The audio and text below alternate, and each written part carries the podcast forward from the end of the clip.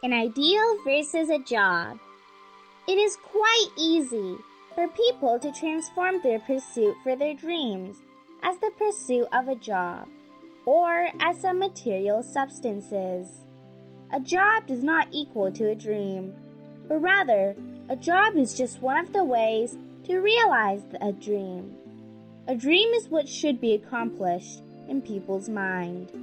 It is a state of life rather than external object.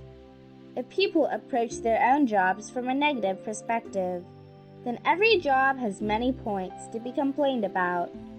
Instead, people should view their job from an active perspective, with a firm understanding on what they are doing and the meaning of their deeds.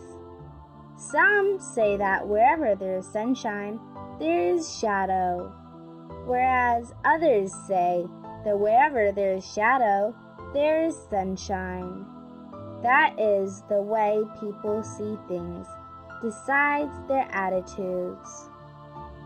People want to realize too many things through a job, such as a high income, their own interests, and the realization of individual values.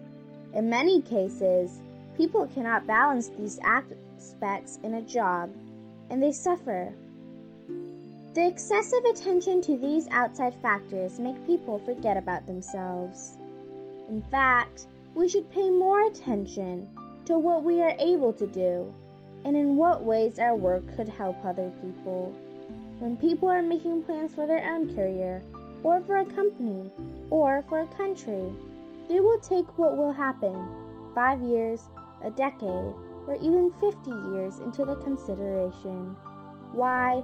Because the action that people take now is closely related to their direction and goal in the future. Therefore, if people make reasonable plans tailored to their present conditions, they are practicing the Dharma right now.